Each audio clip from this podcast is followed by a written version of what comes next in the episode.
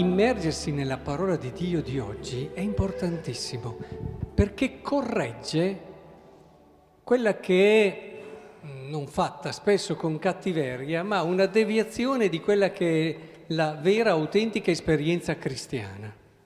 Quindi è molto importante che cerchiamo di capire insieme oggi quella che è la giusta prospettiva. Perché siamo cristiani? Cosa voglia dire essere cristiani? Tutta la parola di Dio, in fondo, se la rileggiamo, ci porta a Lui, a Gesù. E, e in effetti essere cristiani vuol dire proprio questo. Può sembrare banale, ma non lo è dal punto di vista pratico.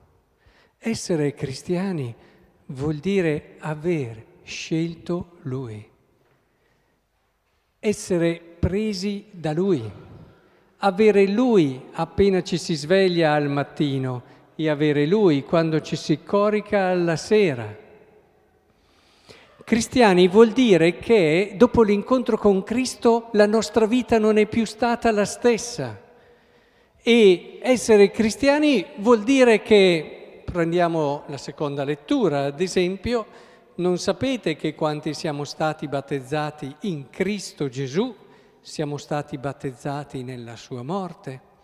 Vuol dire entrare progressivamente nella sua vita, in tutto quello che lui è stato e ha rappresentato, vuol dire entrare nella sua morte, vuol dire partecipare della sua risurrezione.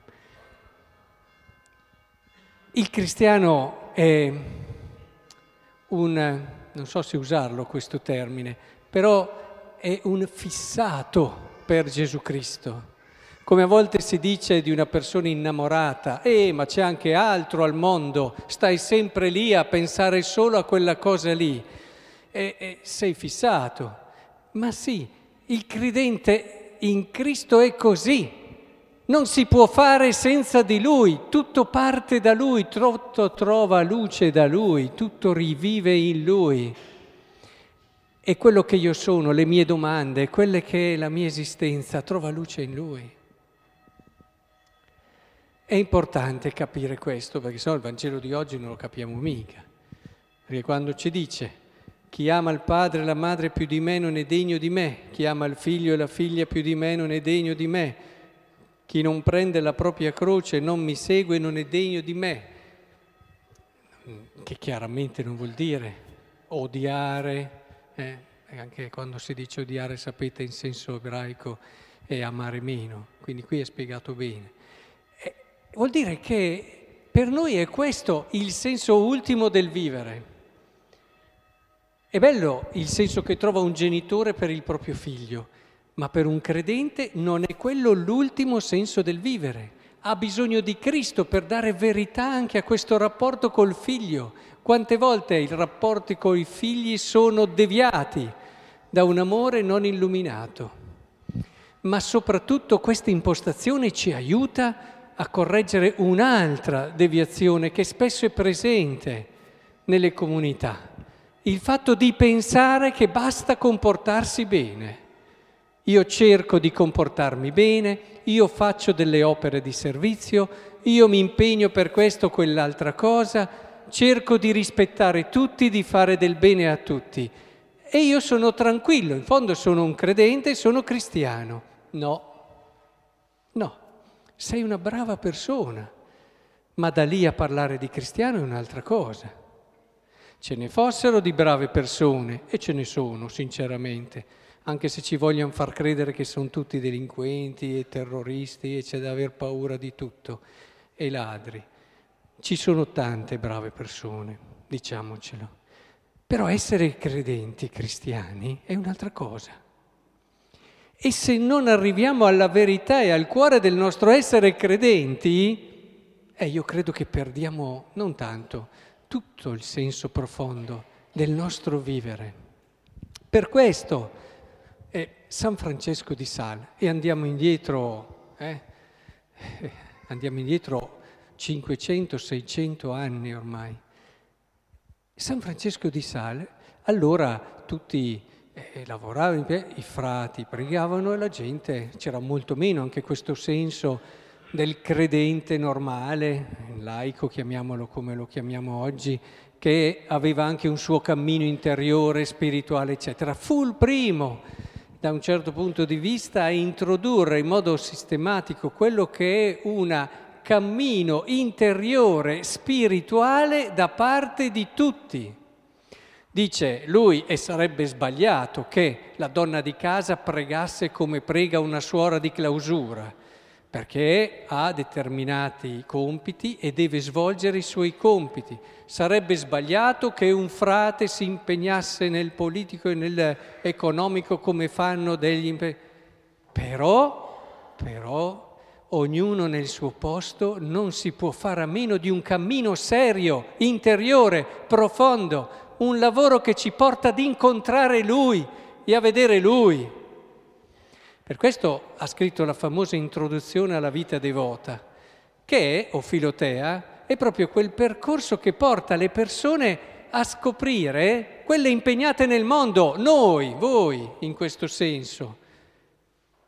Ci porta a capire che per noi c'è un cammino interiore fatto di preghiera, fatto di un lavoro su noi stessi, fatto di quella ricerca della verità e di Cristo quotidianamente, fatta di ritagliarsi del tempo tutti i giorni per questa cosa, soprattutto perché io credo che la volontà buona ci sia da parte di tutti. Sapete che la scusa più utilizzata è non c'è tempo ed è la bugia più grossa che ci sia. Non c'è tempo a seconda delle scelte che fai ma se tu fai determinate scelte il tempo c'è. Se tu capisci che una cosa è importante, il tempo c'è, c'è. Devi però comprenderlo e allora ti rendi conto che pian piano Cristo diventa realmente la cosa più importante della tua vita, perché altrimenti si scivola sul ma io mi comporto un po' come mi hanno insegnato i miei, mi comporto come un po' il mio buon senso mi dice, cerco di fare la vita è costruita intorno a questo, guidato anche da tante emozioni, da tante cose che, sapete, hanno la stabilità eh, eh, di un'onda che va e che viene. E quindi eh, dopo tutta la nostra vita risente di questa mancanza di un riferimento chiaro e non basta dire, perché molti di noi vivono così, ma sì, comportiamoci bene, andiamo a buon senso, cerchiamo di essere... E dopo c'è anche Cristo. Ma badate che questo vale anche per la preghiera, eh? Molti di noi pregano ore, ma Cristo non c'è. C'è la propria devozione a, a certe pratiche, c'è un pregare, c'è un fare tante cose, ma l'incontro con Cristo non c'è. Non è automatico che io stia lì un'ora a pregare e abbia incontrato Cristo. Non è automatico che io, questo lo dimostra il fatto che molti pregano un'ora, si alzano e sono uguali a come hanno iniziato la preghiera. Cambiato niente. Magari addirittura dopo un'ora e mezzo di preghiera si girano, vedono quello lì che non gli è neanche tanto simpatico e hanno subito un moto di critica interiore o di... Cioè, si può stare lì e vivere la preghiera come un rituale, come tanti sono i rituali che si vivono nella vita, ce ne sono tanti. Eh, se uno non fa questa cosa non sta bene, se un altro non fa, gli dà tranquillità, gli dà pace, senza arrivare a quell'esperienza di Cristo che ti cambia la vita e realmente ti fa vedere l'esistenza in un modo nuovo, ti fa vedere te stesso in un modo nuovo, ti fa cogliere la possibilità, la speranza meravigliosa a cui la sua promessa ti ha aperto. Te lo vedi negli occhi quando una persona vive e ha Cristo come quello che già la prima lettura, quella donna lì lo vedeva negli occhi di Eliseo, che era un uomo di Dio, che era un uomo di Dio. Lo si vedeva da, da lui, è un uomo di Dio quello lì. E dopo diventi simpatico nel senso alle persone buone, generose che cercano qualcosa e allora fa di tutto perché... Ora, chiediamo al Signore questa grazia. La scuola di preghiera che stiamo facendo, gli esercizi spirituali che andremo a fare a novembre, il tempo c'è, c'è, c'è. Sono tutte delle opportunità fondamentali per ricalibrare quello che è il nostro percorso di fede, che è la cosa più importante della nostra vita, più della salute, che può esserci e non esserci, ma la felicità senza la fede, quella vera, non c'è. E allora chiediamo questa grazia al Signore di poter dare quell'orientamento giusto che ci faccia davvero desiderare, cercare, allora vi sentirete sempre all'inizio, sempre dei novizi, perché nel cammino interiore non si è mai arrivati e quando ti senti un novizio vai anche piano a giudicare, quelli che con, con facilità dicono oh, questo qui, quello lì, quello lì.